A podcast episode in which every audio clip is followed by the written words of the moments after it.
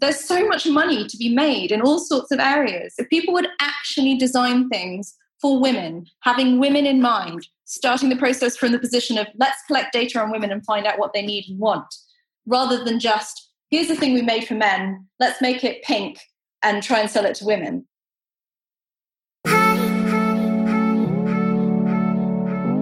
Diversity of ideas is harder than it looks. Welcome to Innovation for All conversations on the social impact of innovation with your host, Shayna Ahlqvist.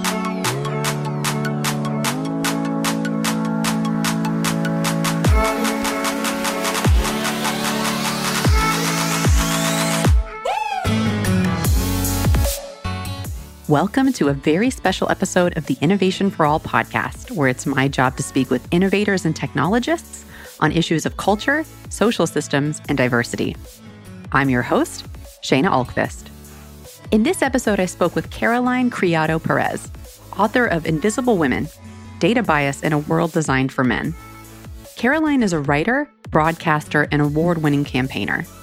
Her notable campaigns include getting a female historical figure on the Bank of England banknotes, getting Twitter to introduce a report abuse button on tweets, and getting the first statue of a woman in London's Parliament Square. Obviously, these are pretty big things.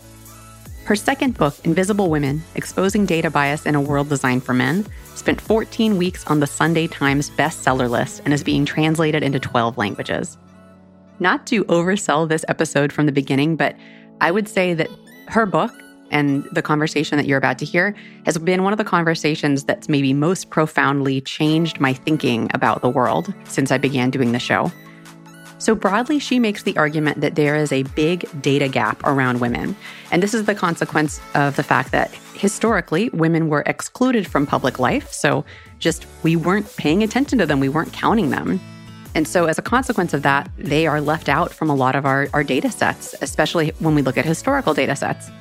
But as a second consequence of that, we also have what she calls male default thinking. So, this idea that when we think of a person, we tend to think of a man. And we tend to think that if we design a solution for men, it'll work pretty well for everybody. And she really pushes back on that in this episode. She identifies lots of places, including in the technology space, where things don't work as well for women, often because we didn't include women in our initial design decisions about them. Women weren't represented well in data sets in which we based our models, etc.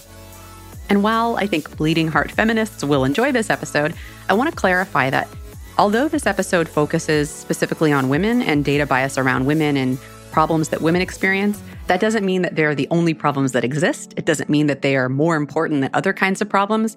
But nonetheless, they are problems and they're worth attending to and thinking about in a really critical way. So, aside from sort of the gender piece, one of the things I really enjoyed about our conversation is Caroline's great at identifying the kinds of assumptions we're making around the world, right? And when we take a second to examine those assumptions and we look at them through a gendered lens, we look at are these assumptions equally true for both men and women? A lot of times she discovers that no, they're not, that women actually exhibit different patterns of behavior. Um, they have different, maybe biological constraints that really would make those assumptions pretty invalid for women if we were stopping to think about them more carefully. So, one of the things I love about this conversation is that it helps me identify different kinds of assumptions that I'm making about the world and just reflecting on whether we think those are good assumptions or bad assumptions, whether there are other kinds of solutions to problems that we've been overlooking. And I'll give a caveat that while this episode starts out a little bit by identifying just places where, to put it quite frankly, women are screwed, places where we see real consequences for this data gap for women, as the conversation progresses, we also turn to other kinds of important questions about questions we should ask about our data sets, right? How did this happen? How can we prevent it? How can designers and developers make products that work better for, for women? And, and that means more people broadly. The episode also touches on a few fundamental um, principles that we focus here on Innovation for All about. That includes who makes products and solutions matters, and that if you have a diversity of perspectives, you're going to, as a consequence, have more different kinds of solutions developed. And also that actually doing user research is important. It's not enough to just identify a problem and think that you have a good solution to it. You have to actually go out into the field, test it with users and see what, what they think. If does it actually solve the problem for them in the way that you believe? And before we get to today's episode, a final quick request. I like this show. I think the conversations that we have are valuable, that they introduce new ideas that may have been previously ignored. I want to see it grow. And if you enjoy Innovation for All and you agree, the best thing you can do to support us right now is to help share it with a friend you think might enjoy it. So, with that, I'll ask you to pause this episode right now and text someone you know who either works in data or helps develop solutions to problems and send them a link to this episode. It really is the best way to help Innovation for All grow. And with that, please enjoy my conversation with Caroline Criado Perez, author of Invisible Women. Caroline Criado Perez, welcome to Innovation for All. Hello, thank you for having me. So I was just starting to tell you offline before we began recording. Um, the person who recommended your book to me knows that I, I've read like two books in my adult lifetime. so, oh wow. Um, maybe that's a slight exaggeration, but barely. And she said, like, you've got to read this book. And I'm like, neat, thanks for the recommendation. And then she wrote back and said, like, no, no, you've got to read this book. In fact, would you like me to copy over some excerpts for you for you to peruse it? And I was like, uh, sure. And then she did. She copied over excerpts from the book that she thought I would find interesting. And that's what got me hooked. So for all of those. So that was what like got you to actually read your third book in your yes. adult life. yes. Yeah. So wow. just for, just for I feel the so honored. You should. You should. It's very rare. And for the people who are listening, for me to say that I recommend this book, that is an extremely high compliment. I think not to schmooze too much at the beginning, but I think this is honestly one of the most important books I've read. I mean, obviously the bar is a little bit low for me personally, but um, in terms of in terms of content that's changed my thinking about many many broad things. So my goal today is to unpack that in a reasonable, logical way, and not just like a raving fangirl. so I um, think raving fangirl works for me. You know? Okay, yeah. so, so to kick it off, can you walk through it at sort of a very basic level? What is male default thinking?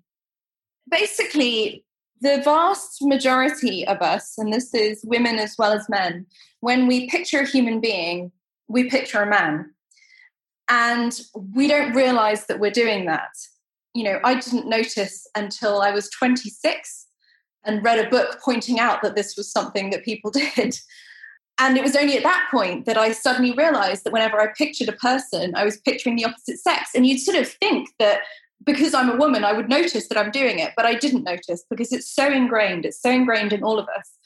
And the result is that historically, and it continues today, the vast majority of information that we have in the world, of data, has been collected on typical male lifestyle patterns and male bodies.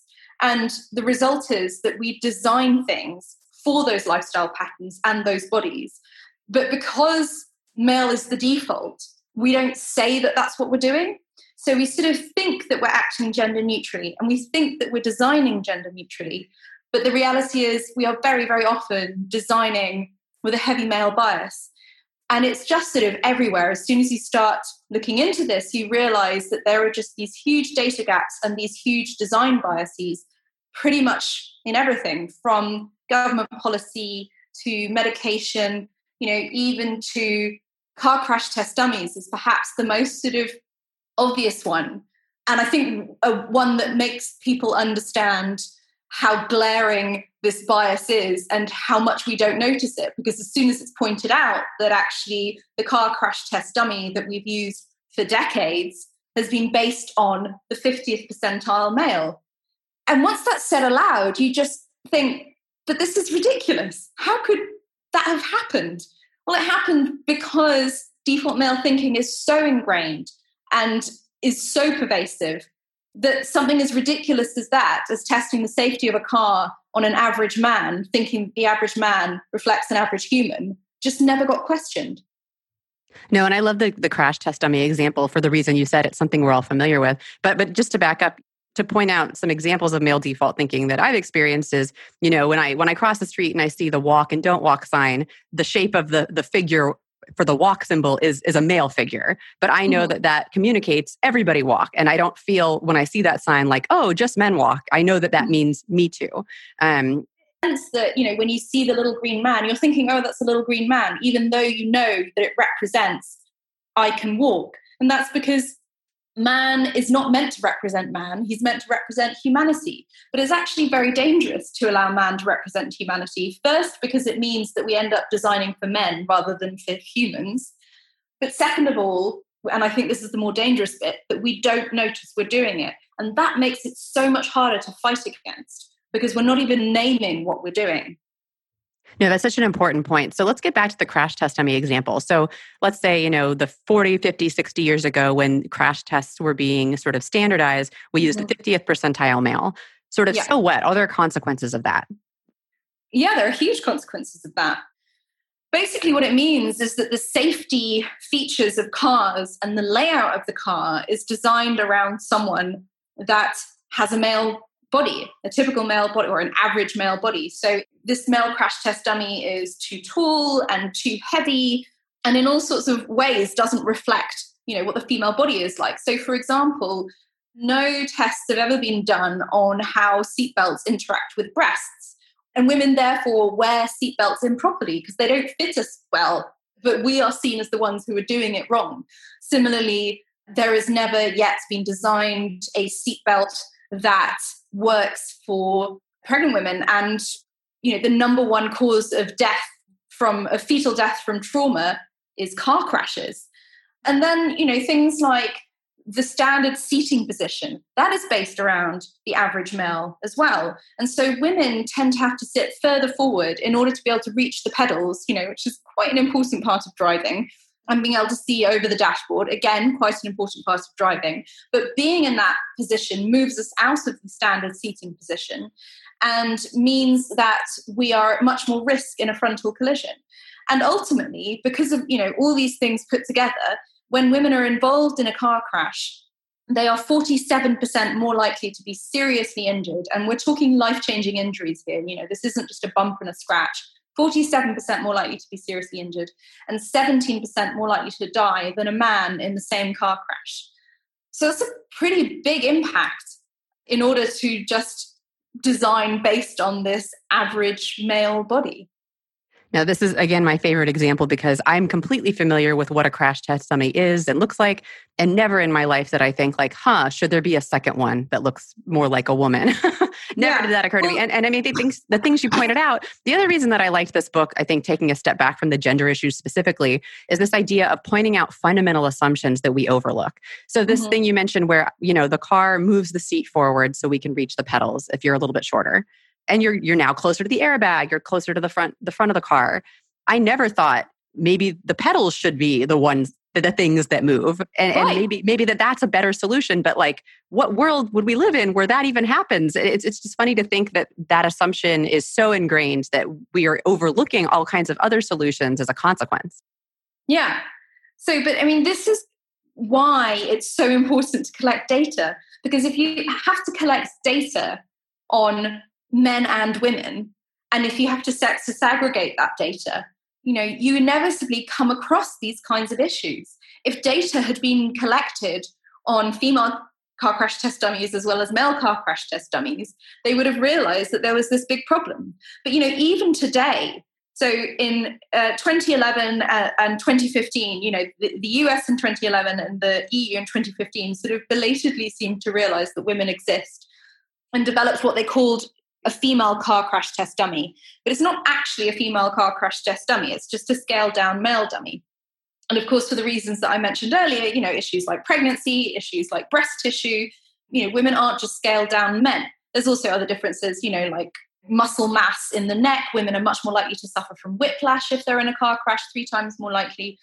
And so this car crash test dummy is still, you know, using default male. But even more shocking than that, in the EU, the gender data gap is not a conspiracy. It really isn't. You know, I don't think that car designers or cardiologists, you know, are evil and want women to die. I think on the whole, it really is just we're so stuck in this mode of thinking. But I do find it hard to understand how EU regulators in 2015, you know, finally realized we should try and introduce something approximating a woman.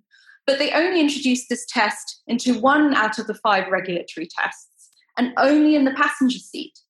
And I find that staggering because at that point you have acknowledged that it's not good enough only you know acting like the average man is the average human. And yet you're still acting like the average man is the average human and only including women you know as a sort of outlier as a sort of niche atypical well we'll stick them in the passenger seat for one test.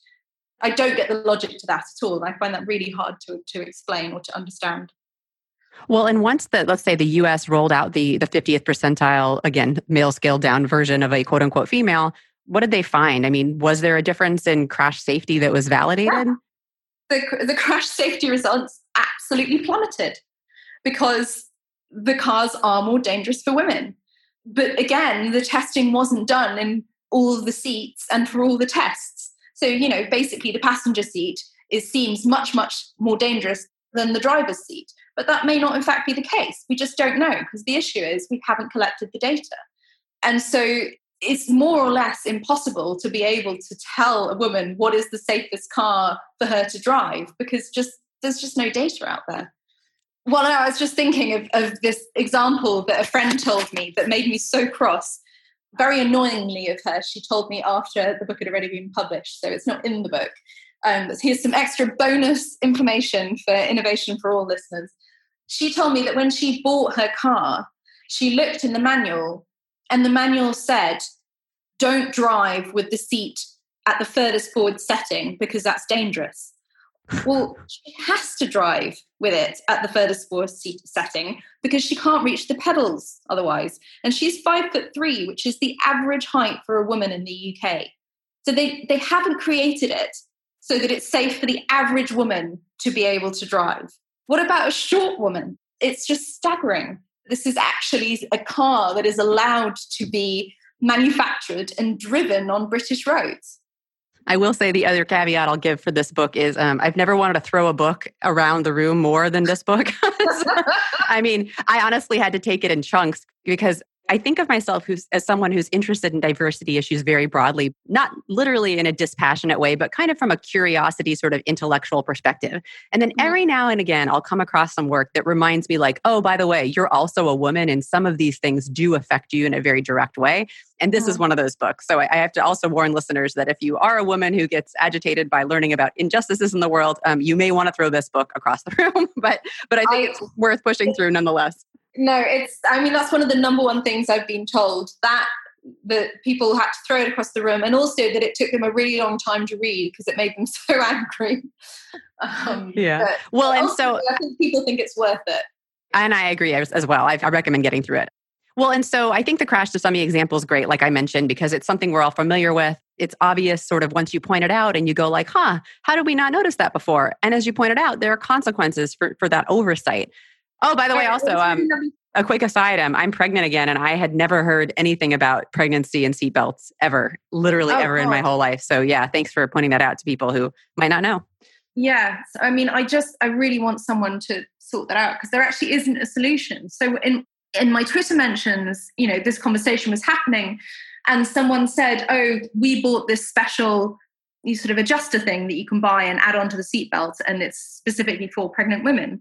And I looked into it, and it is tested to pass this particular EU regulation. And I looked at the EU regulation, and that regulation specifies a male car crash test dummy. So amazing. I don't know exactly what they did, but as far as I can tell, they've tested a pregnancy device on a 50th percentile male crash test dummy. It's incredible. So just generally, I think you you do a great job pointing out throughout the whole book that there are gender data gaps that affect the output we create and the solutions we develop. And I was wondering if we could just hit a couple in the in the tech space. Right. I think the issue with tech is that it sort of touches on almost every aspect of our lives and increasing aspects of our lives.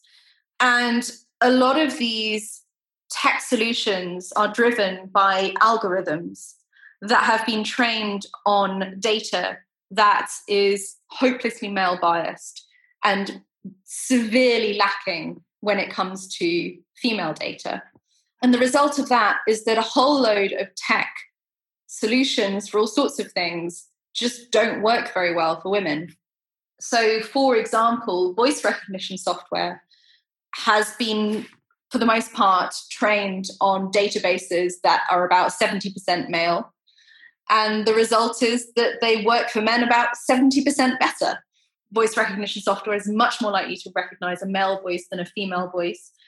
And you know, this can be things like Alexa or Siri not recognizing a woman's voice, but it can also be, for example, in a car where the introduction of voice recognition software has meant to be to decrease distraction.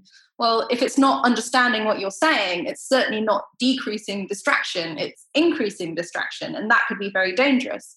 Another example is, you know, the increasing use of voice recognition software in the medical world and certainly the studies that have been done on that show that some of the mistakes that are made when using voice recognition software uh, are patient critical.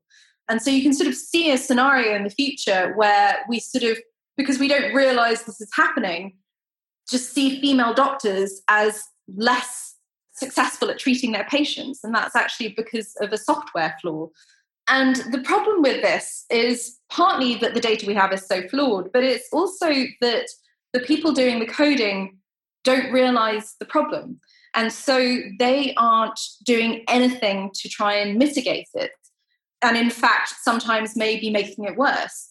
So, one example I came across that I thought was really interesting, and I sort of think about it every time. So, I listen to the New York Times Daily Podcast, and they often have this advert for now I've said this, I'm going to forget the name of the company, but it's a company that will do recruitment for you and uses an algorithm to choose mm. the best candidate. They find a quality candidate in minutes or something, I think is their tagline. And whenever I hear that advert, I always think, I wonder if they've accounted for the inevitable gender data gap in their data, because there will be one.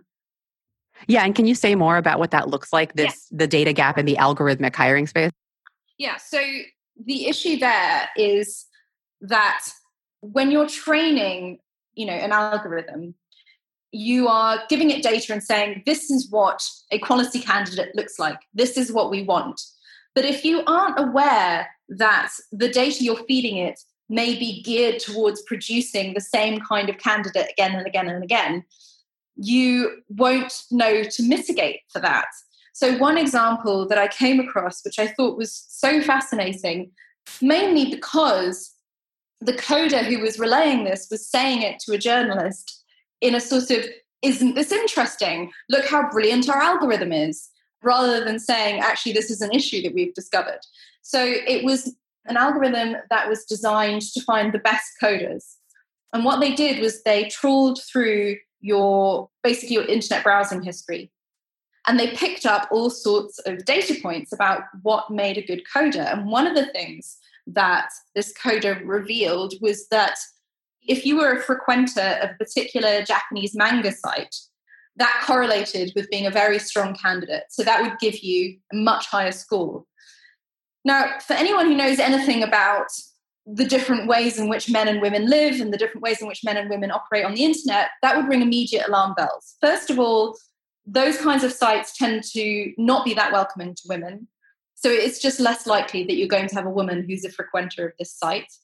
But secondly, and perhaps more importantly, women in the UK and the US have far less leisure time than men do because they do far more unpaid care work. So in the UK and the US, women have five fewer hours of leisure time per week, and they do 75% of the unpaid care work. So they just don't have as much time to spend on a Japanese manga site. And so when you put those two things together, you start to think, well, is this actually showing me who the best candidates are, or is it showing me who the best male candidates are? And the other concerning thing about this is that, of course, because of the way machine learning works, which is to get better and better and better at whatever it is that you are feeding it, it is basically, if you're feeding it biased data, getting better and better and better at being biased.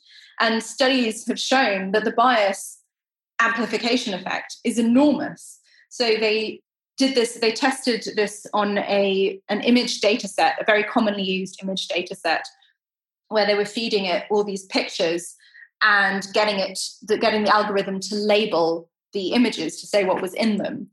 And there were so many images of women in front of stoves that the algorithm basically decided that stoves meant that the person in front of it was female and sort of ignored all the other markers. And the number of women who were in front of stoves in the original data set was about 33%.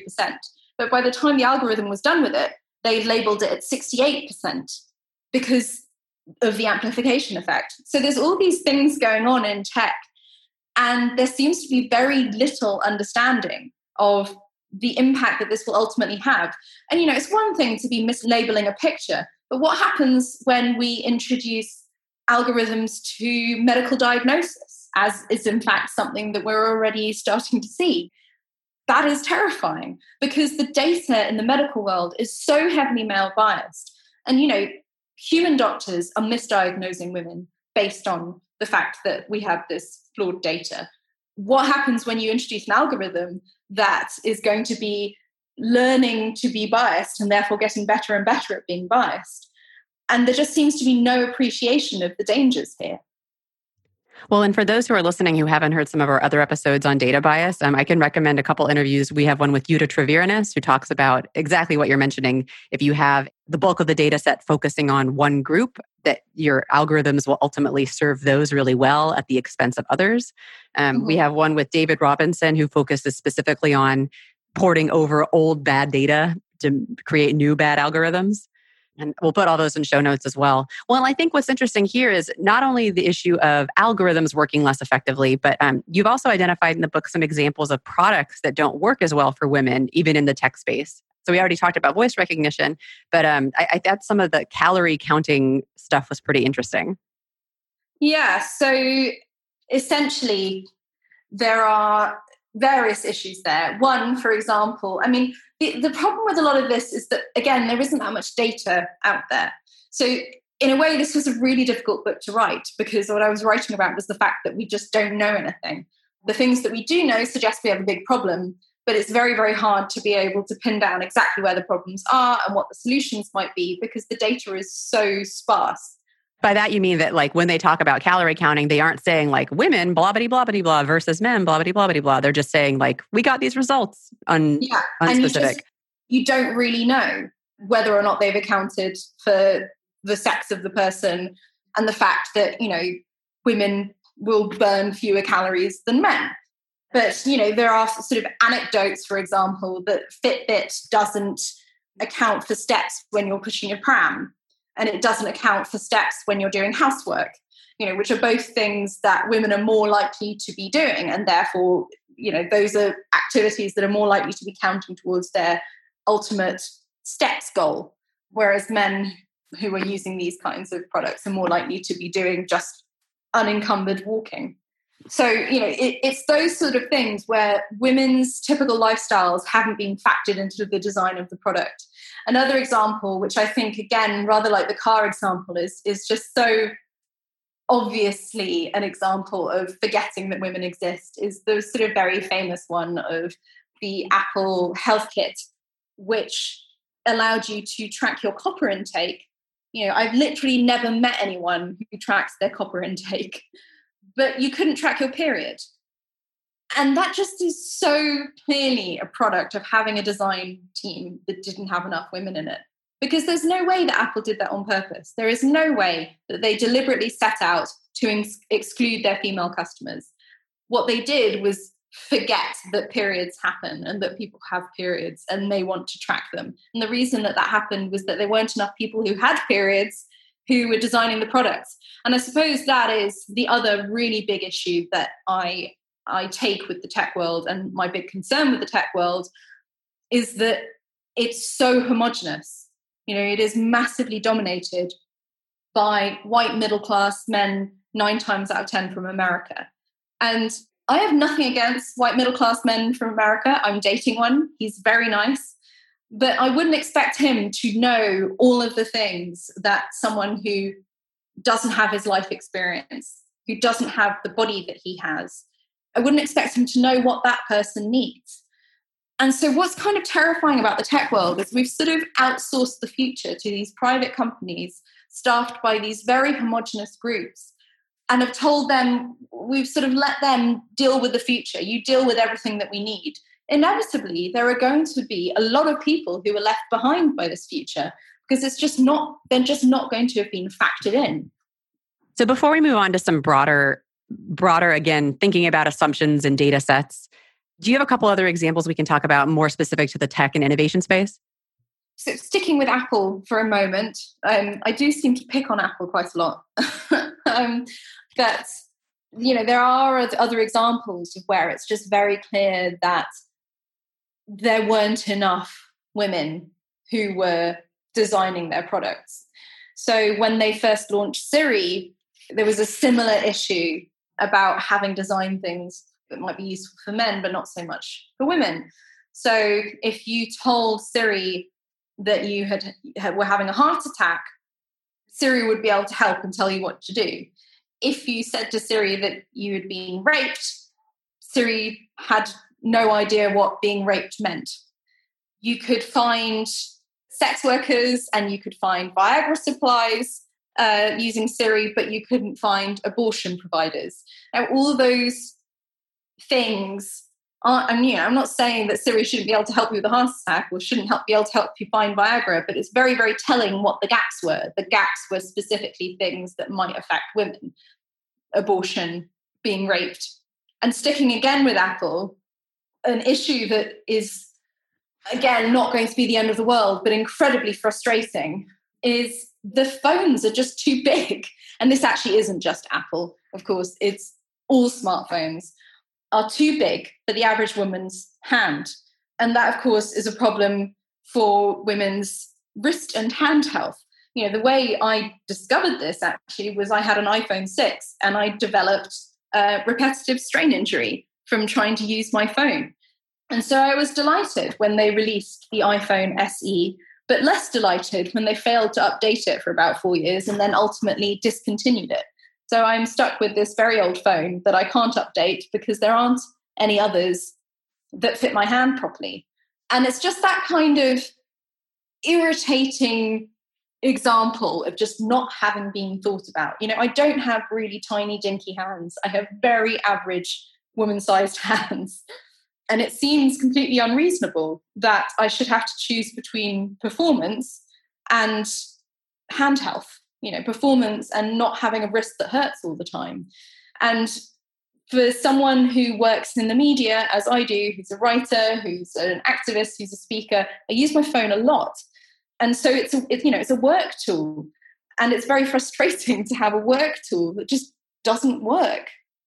Well, and I mean, when I hear that, my first thought is if there was really a problem, wouldn't the market develop a solution for it? You know, if there really was a market for smaller phones, wouldn't they exist? I mean, how do you respond to that?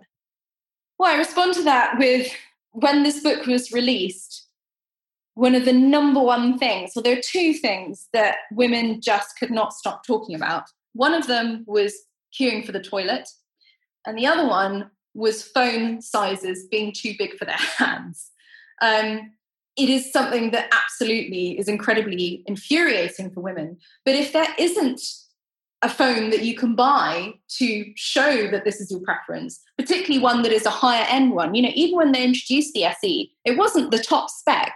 If you want a top spec phone, it has to be massive. So there's no way to indicate a preference for having a top spec small phone. I mean, that's a huge part of the problem. I did try to find out from Apple what this obsession was with having bigger and bigger phones. But it's basically, you know, it's like Fort Knox in there. You just can't. no one will reply to you. No one will talk to you. Um, so I haven't been able to get da- get to the bottom of it at all. But all I can say is that the response to that part of the book has been absolutely overwhelming, which certainly suggests to me that there is 100% a market for it. The other thing, of course, is that if there weren't a market for it, those pop sockets which is a solution to phones being too big for women's hands, wouldn't exist. Uh, and what are those? Sorry. Oh, so there are these things that you stick on the back of the phone so that you can use the phone one handed. And then, of course, there's the issue that they're too big for women's pockets as well.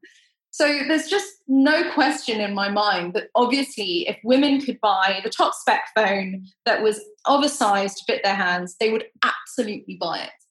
But that just that option just isn't there. And I hope so, somebody listening to this episode is is is hearing this and and about to double down on that bet. Um, and well, I, I, I hope so because I mean there are so many examples I think from the book where you sort of think this is just ludicrous. There's so much money to be made in all sorts of areas. If people would actually design things for women, having women in mind, starting the process from the position of let's collect data on women and find out what they need and want, rather than just here's the thing we made for men, let's make it pink and try and sell it to women. You know, obviously that's not going to work. And I think that because there's been so much patronizing design for women that is basically just here's a man thing that we've made pink and a bit less good, that people are sort of scared of doing sex based or gender based design um, because it's got such a bad press. But you know that's the wrong way around. It's got a bad press because it's done lazily and sexistly. And if it were done well, there wouldn't be this issue. But the problem is that it takes people to actually fund these products. And of course, that is more difficult. You know, it tends to be women entrepreneurs who design products that will work for women because if you're an entrepreneur, you tend to be designing something that fills a gap that you have experienced. And so you've had a number of women trying to get innovation in breast pumps. And that is a market that is, I mean, it's a huge market, particularly in America, where there is very little provision for uh, maternity leave, paid maternity leave. So American women go back much faster than, than a lot of European women, and therefore they are using breast pumps. And, you know, there's been this one breast pump that has dominated the market for an incredibly long time and is just terrible. You know, it's really uncomfortable. You can't move around and do things while you're using it. You just have to sit stuck to this thing, being milked like you're a cow. And, you know, if there's anything that I know about new mums is that they don't have time to just sit there being milked by a cow. They've got a million and one things to do. And they've got toddlers running around and they've got a baby crying, you know, it's just so obvious that if they made one that enables women to multitask and that was actually not uncomfortable to use, it would sell really well. But women had so much difficulty getting funding for these kinds of products because the vast majority of venture capitalists are men, and they just didn't understand that this was a market.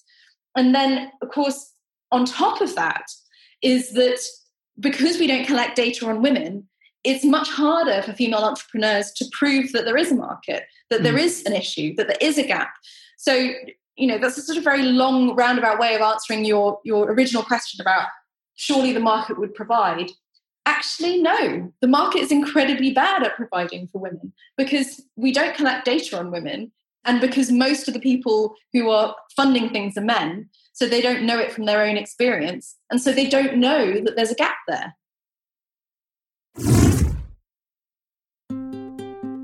Have you ever been in a meeting where your team disagreed about the best course of action? Maybe you didn't know which message best resonates with your audience, or exactly who your customers are, or maybe which features they want you to build.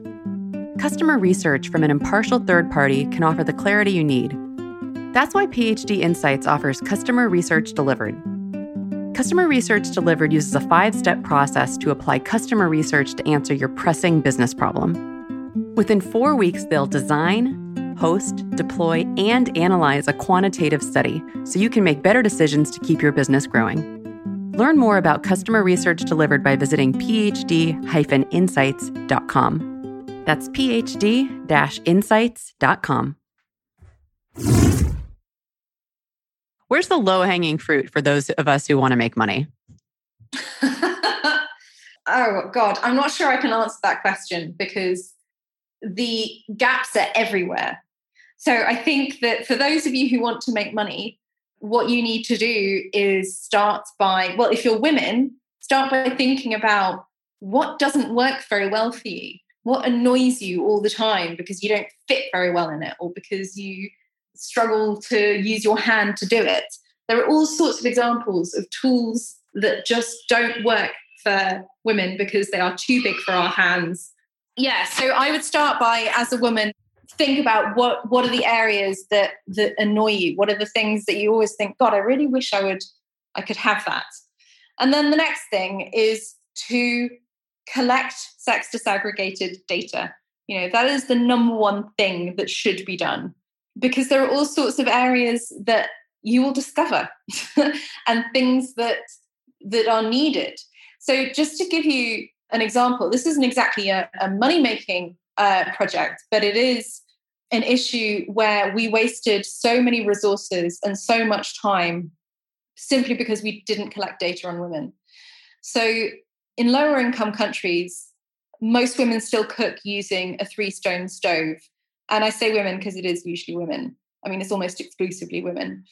And a three stone stove is basically just an open fire. And they are much more labor intensive, much less efficient um, than, you know, obviously the ovens that, and stoves that we use um, here in America or, or the UK. And also, they give off really toxic fumes. And so, women who are often cooking on these stoves in unventilated rooms for sort of seven hours at a time will be taking in the equivalent of 100 cigarettes a day in terms of toxic fumes. It is the number one killer of children under five. It is the number one uh, environmental cause of female mortality. It's a really has a really big health impact. Anyway, in the 90s, people realized actually this is a huge contributor to women's morbidity and mortality, and we should try and introduce clean stoves. But instead of starting from the basis of let's talk to the women and find out what they need so we can design a stove that will work for them and that they will use, there were decades worth of stoves being designed that women were not adopting. And every time these stoves were sent in and ended up collecting dust or not being used, someone would go in and do a report to find out what had gone wrong. What have we done wrong here with this stove? And every time they came to the conclusion that the problem was the women. The women needed to be educated on how great these stoves were. The thing is, in those very same reports where they were saying these women are stupid and need to be educated, they were giving all sorts of very good reasons why the women might not be using the stoves. Things like women not having purchasing authority, things like the stoves having been developed in such a way that they would only take in wood that had been split lengthways and cut into specific sizes. Whereas the three stone stoves, you could just put anything in. And the women had to rely on the men to do the chopping, and the men weren't doing the chopping because they figured, well, she can cook on the old three stone stove. Similarly, they created ones that required maintenance, thinking, oh, well, the gender neutral household will take care of that. But the household isn't gender neutral. And there are tasks that were allocated to men and allocated to women. And maintenance was a task that was allocated to men. And again, the men weren't fixing the stoves because they thought, well, she can do it on the other stove. And then sort of even more ridiculous things like it took much longer to cook using the stove which when you're already cooking for seven hours a day and you've got to fetch firewood and you've got to fetch water and you've got children to look after and you've got to take them to school and you've got all these other things going on you know women literally didn't have more hours in the day to spend. Then also the stoves required more attendance which is the same issue. You know if you're cooking for seven hours a day you need to be able to multitask. And these stoves didn't allow them to multitask. So it was very very rational for women not to adopt these stoves. But report after report came back basically saying women are irrational and need educating. Until finally, in 2015, some researchers had the radical idea of going and speaking to women first and then devising a solution. And what they came up with wasn't a new fancy stove, it was this sort of metal sheet contraption that you can put on top of any three stone stove. It's made from recycled scrap metal, so it's very cheap. And because of the way it's made, you know, it's very adaptable to put on any stove and it cuts emissions and fuel use to levels comparable with any of the fancy clean stoves, you know, the fancy, expensive, swanky new clean stoves that people were trying to foist on these women without having bothered to find out what it was that they needed. So, is anyone going to make a lot of money from that? No, they're not. But certainly, we wasted a lot of money in the decades we spent trying to create these stoves for women without bothering to find out what they wanted.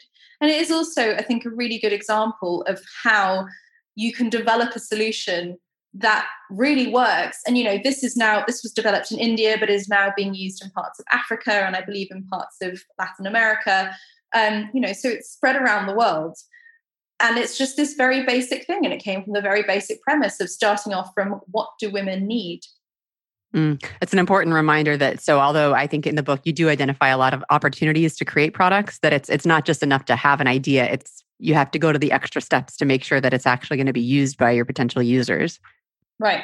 Well, one of the things that I loved about the book really broadly, and we touched on this a bit earlier, was it made me identify assumptions about the world that I had never seen that affect the solutions that we then develop. So I know we talked earlier briefly about the fact that why is it the car seat moves and not the pedals move, for mm-hmm. instance? That's an assumption I'd never thought about. Like, why, why would that be?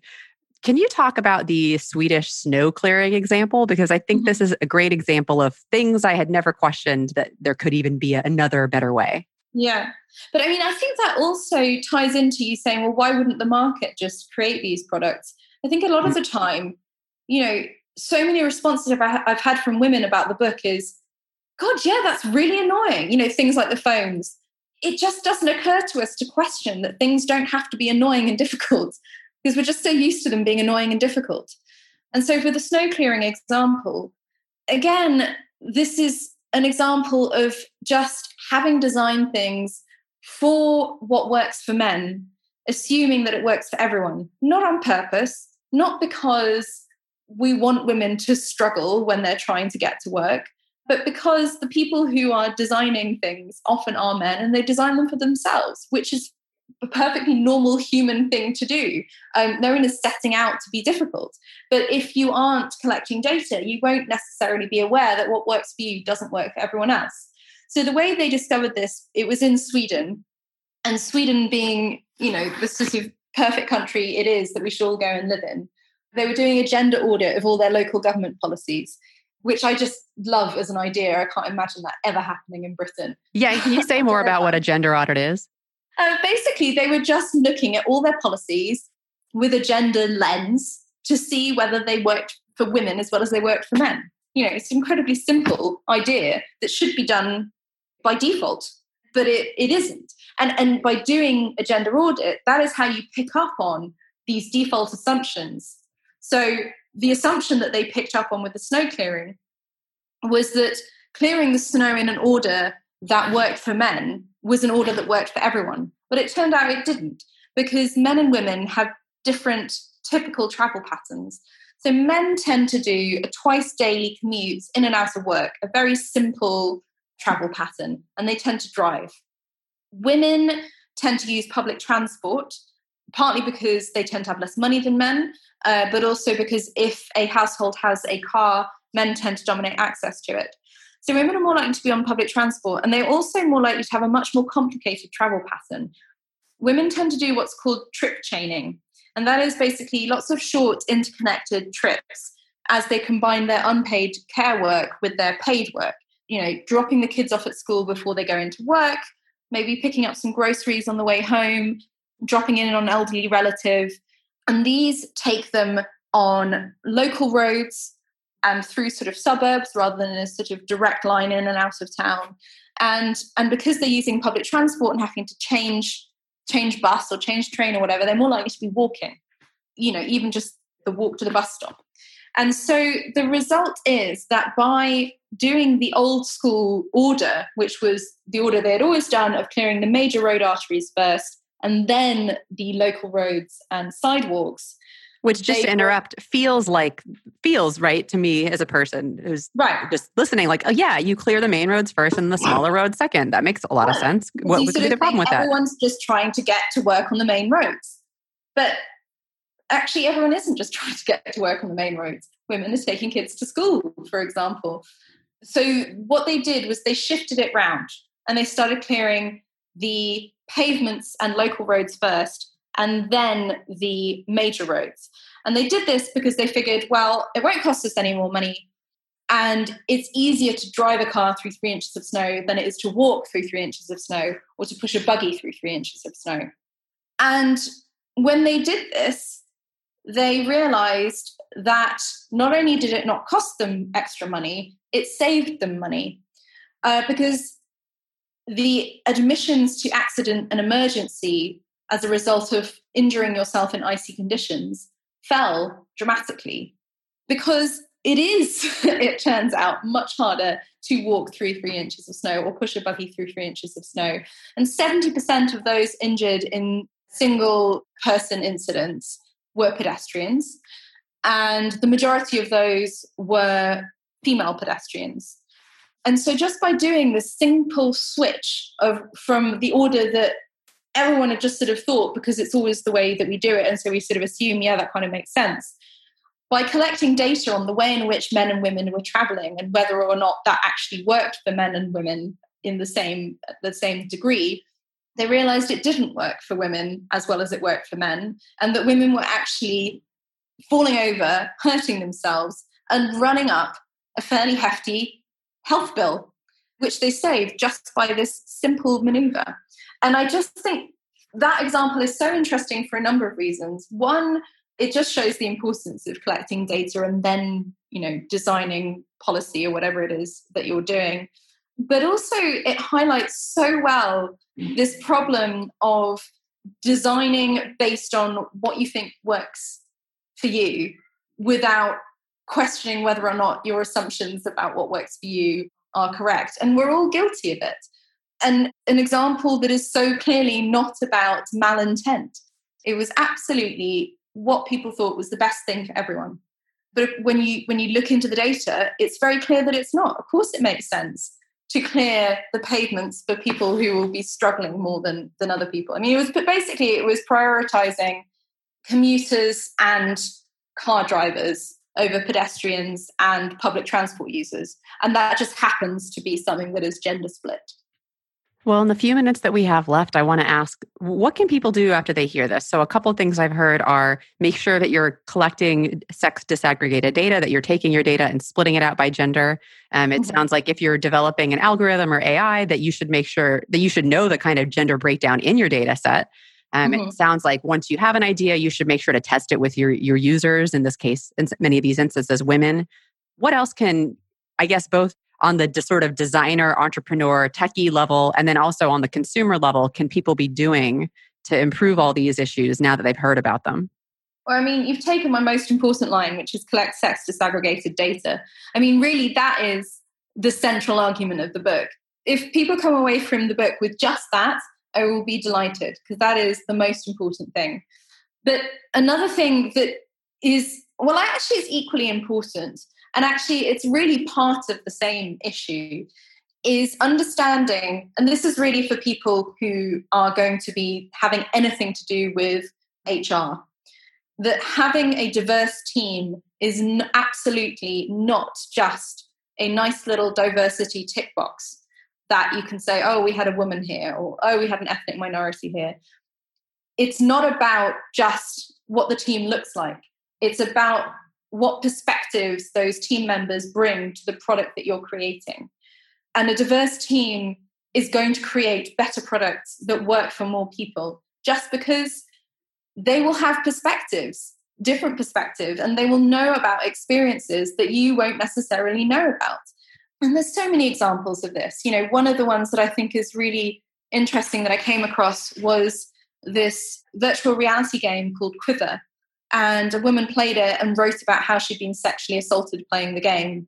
And the two male designers you know responded brilliantly and created this fix for it so you could do a bubble over the, all of your whole body and it would never happen again. And i was so impressed with their response. But one of the things that they said really struck me because they said how could we not have thought about this you know, they said we thought about someone being annoying and putting their hands in front of your face so that you couldn't see what you're doing, but we never thought of anyone sexually assaulting anyone. And they felt really bad about it. But actually, I think that just shows that why diversity matters. Because, of course, they didn't think about it. Because men don't tend to get sort of casually sexually assaulted the way women do.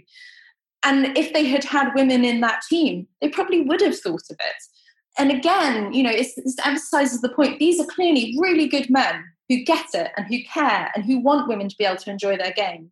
They just didn't think about it. And there are so many examples that I came across in the book where just if they had had a diverse group of t- people around the table, the issue that they ultimately had would never have happened because whatever it was would have been picked up because it would have been obvious.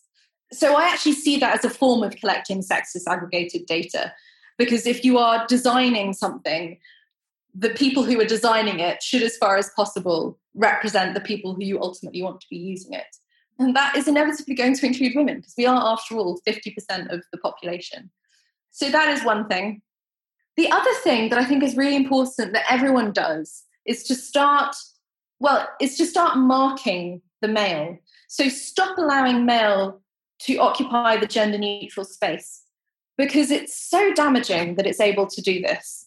And there are so many examples of the way it manifests. I mean, one of the issues I talk about in the in the introduction of the book is the way that we have somehow allowed the term identity politics or the idea of an identity to only mean anyone who isn't a white man, as if white mm. men don't have identities. Of course, they have identities.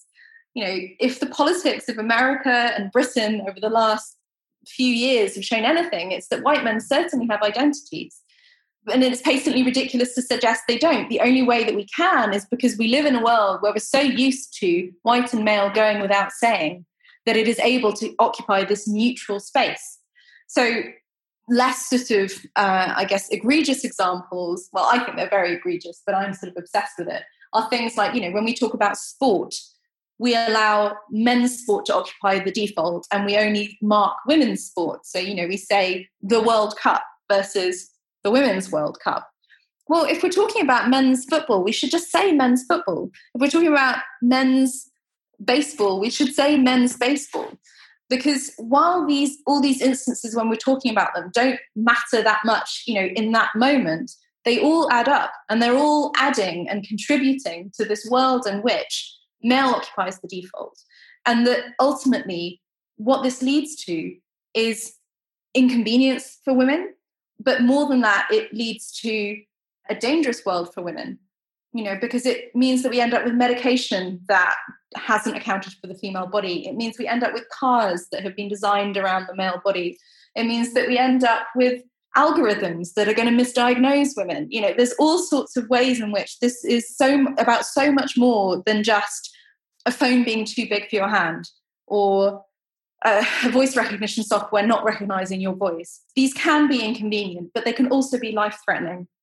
And so, if there's something that you can do that is as small as just saying men's football when you mean men's football, why would you not do it?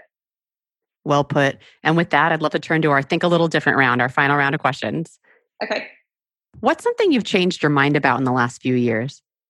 So, over here in the UK, we've had this little thing called Brexit happening. It's been pretty awful. I've heard of it. Yeah. I'm against it. And I was so horrified by the fact we had a referendum in the first place. I was so horrified with the way that it was fought on both sides. I mean, the Leave side engaged in really racist tropes, and that was awful to witness. But the Remain side was also pretty poor. And so I just felt referendums are divisive and terrible, and we shouldn't have them. Now, I haven't changed my mind about that, but I did change my mind about whether or not we should have a second referendum. And you know, I, originally had been very, very against the idea of having a second referendum, but I came round to it because it felt like the only solution to the massive mess that we put ourselves in by having the initial referendum without having defined what Brexit meant. You know, we just said, do you want to leave the EU or remain in the EU without defining what leaving the EU looked like? Because there are lots of different options, you know, how we would do it, how long it would take, anything like that. And so people were just able to project whatever they wanted. Do you have any odd habits that embody your particular worldview? yes, correcting people when they use gender neutral to mean men. I thought that might happen, yeah.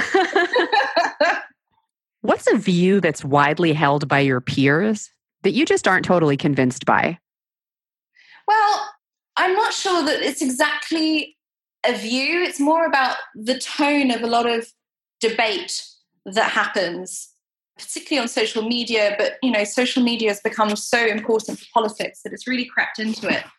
And this sort of idea of not being able to work with people or engage with people unless you agree with them on everything and that if people disagree with you on one thing, that they're sort of bad people.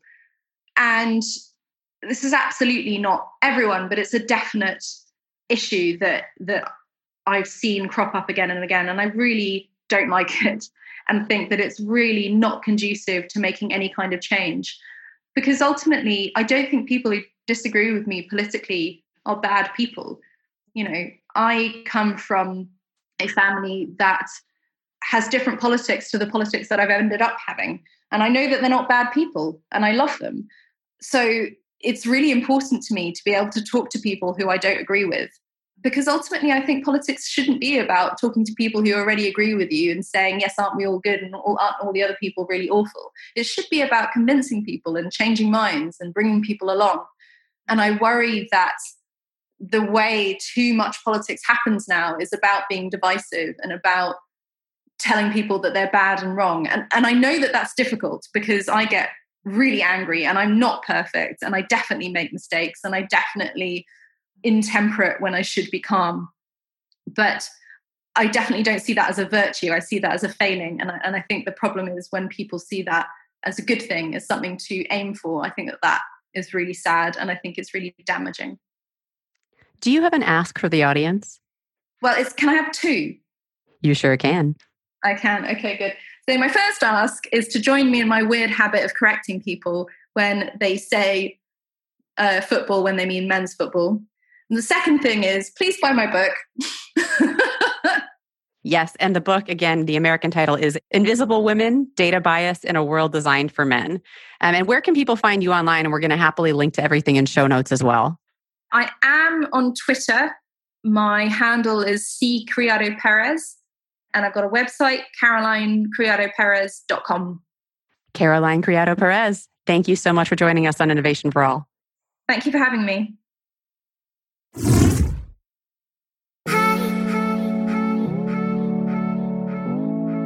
I hope you enjoyed today's episode. If so, I invite you to subscribe to Innovation for All on iTunes or your favorite podcasting platform. Thank you to our producer, Nia Taylor, our audio engineer, Dave Visaya, and Glorianne Oke, who compiles our show notes. You can view show notes from this and every episode at innovationforallcast.com.